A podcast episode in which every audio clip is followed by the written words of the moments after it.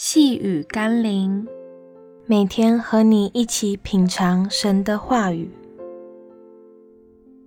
真实的爱会带出行动。今天我们要一起读的经文是《路加福音》十九章五到六节。耶稣到了那里，抬头一看，对他说：“撒该，快下来！今天我必住在你家里。”他就急忙下来。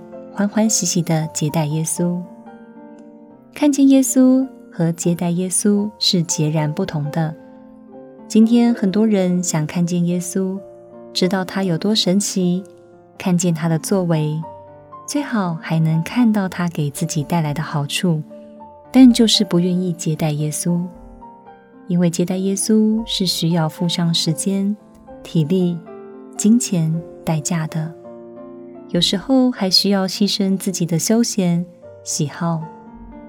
若耶稣今天对你说：“今天我必住在你家里”，你会急忙的欢欢喜喜接待耶稣吗？还是你会考虑许多？耶稣要住多久？会花多少钱？会侵犯我的隐私吗？我很忙怎么办？耶稣来，那有些事是不是就不能做了？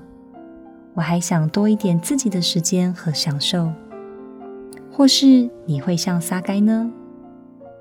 让我们一起来祷告。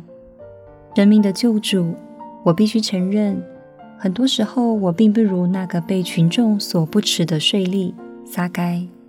虽然我称你为主，常常敬拜赞美你，但我的生命和行为上的表现却远不及撒该对你无条件的接待。我愿从今天起，努力的接待你，侍奉你，爱你。奉耶稣基督的圣名祷告，阿门。细雨甘霖，我们明天见喽。